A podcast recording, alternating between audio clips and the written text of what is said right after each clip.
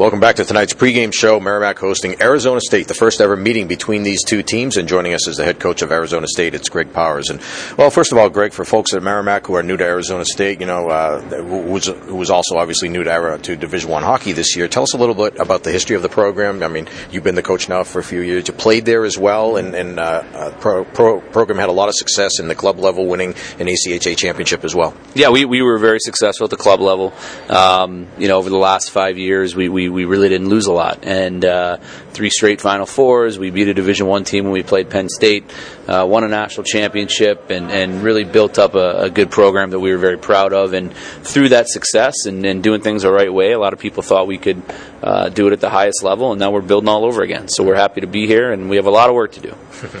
first year, as we mentioned, at the Division One level, and you know things happened really quickly for you guys, uh, including you know, putting together the schedule and so on. Uh, at this point now, you know, this is the last Division One game you guys are going to play this year. You know, just because of the way scheduling is, it's it's tough to get for independent teams to get games in the second half of the season. But uh, how do you feel at this point? You know, this first year, really looking back on things for your team. Yeah, we're really happy with where we are. I mean, obviously we wanted to win more games, but I think for how quickly we had to throw this season together. I mean, we we were literally starting from scratch. We had to build a roster. We had to build a staff, we had to build a schedule, and, and, and put the program together. And we had five months to do it. Um, Penn State, when they when they went, a lot of people like to, to draw parallels. They had a couple years. We had five months. So, considering how quickly we had to really put things together, um, we're happy with the foundation that we were able to build this year. Had some success early. Went to Alaska in our very first game. Went to overtime. Second game, we won.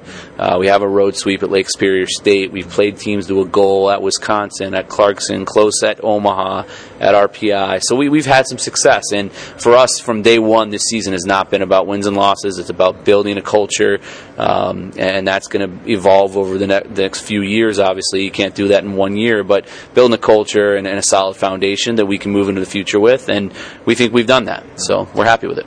Yeah, I was going to ask you how you feel about you know the building of the you know trying to get this tradition going. You know, really picking up from what you had in club hockey and now moving it into Division One, and you know trying to get the guys to buy into what it is that you want to do, and and uh, you know that kind of thing. It, sometimes it can take a little bit of time to build, but you've had a lot of time on the road as well. Thirty-five thousand miles you guys are logging ending with this trip. Has that helped too? I think it's helped a lot. Build build a, a really tight knit group of kids. We had a, a dynamic culture this year that, um, uh, that that we'll never face again. We had thirteen kids that played on our club team that we kept. To, to go into the season with. We felt like that they deserve the opportunity to be a part of this, and they they all play uh, for this team. And then we brought in a bunch of new guys, so it was kind of half half old, half new, and and uh, it, you know it hasn't been easy, but but they've really come together, and they're very tight knit, and, um, and, and we're we're proud of them. So it, has been a challenge, but one that has made us uh, better coaches, and, and certainly them better teammates. Did you have a relationship with Mark Dennehy prior to scheduling the game here? And if so, what was it like uh, scheduling Merrimack? On you know, the heels I, of the two Lowell games. Yeah, absolutely. Uh, Mark was one of the first coaches to reach out. I didn't have a prior prior relationship with Mark per se. I knew who he was, obviously, um, through him doing such a tremendous job here. Uh, uh, Coach Carr, I knew a little bit from his days uh, in uh, in the ACHA. He coached at Kent State before he went on to Youngstown, so I knew Curtis a little bit.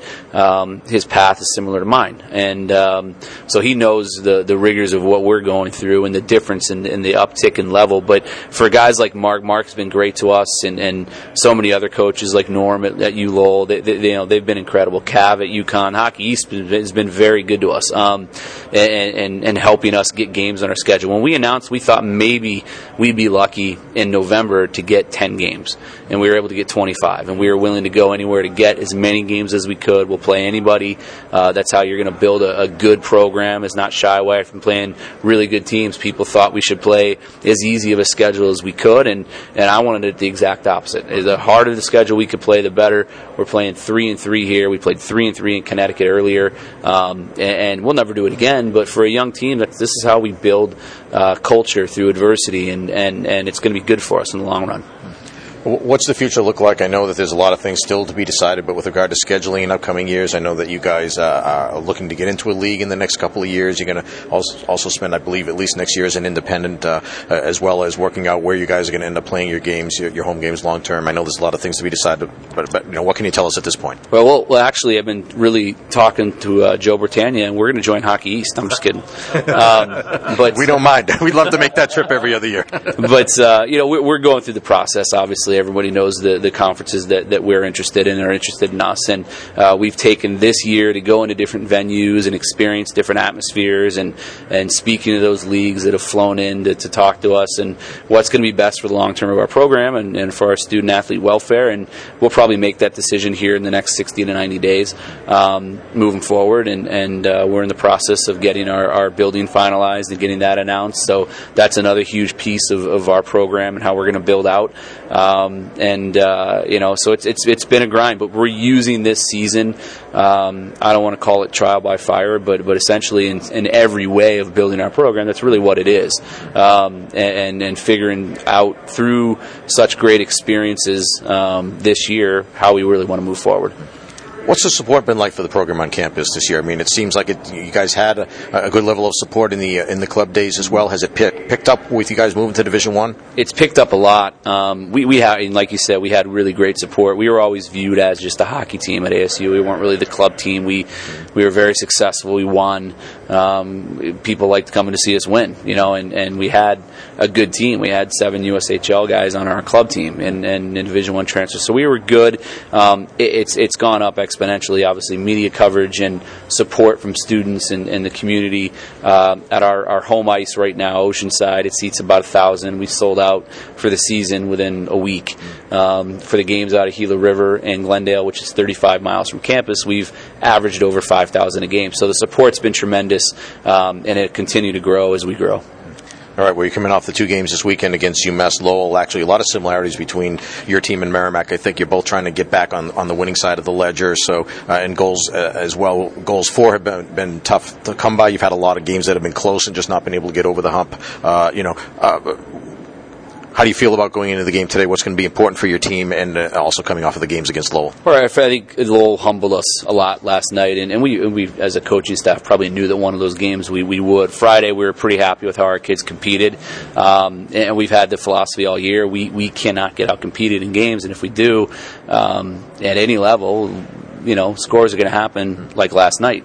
Um, where Friday we we uh, we let up for maybe a span of five six minutes and they, they popped a few and the rest of the game we, we, we played pretty even with them. Um, because we competed and we we struggle to score. So we have to find ways to manufacture goals. And today, um, our guys can't use three and three and a lot of travel as an excuse. This is it. They have to treat this game like it's their Stanley Cup because it's our last Division One game of the year.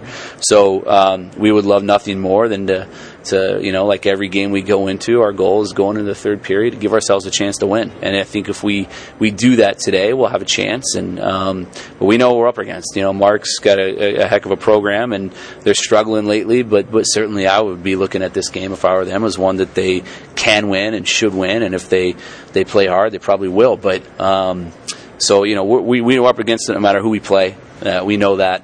But uh, I think our, our schedule and, and most of the results throughout the season show that our guys aren't afraid to play anybody. Mm-hmm. Well, Greg, thanks a lot. We appreciate you taking the time. Uh, welcome to Division One as well. It's great to have you guys. Look forward to seeing you again uh, in the upcoming years, and good luck the rest of the way too. I appreciate it. Thanks a lot.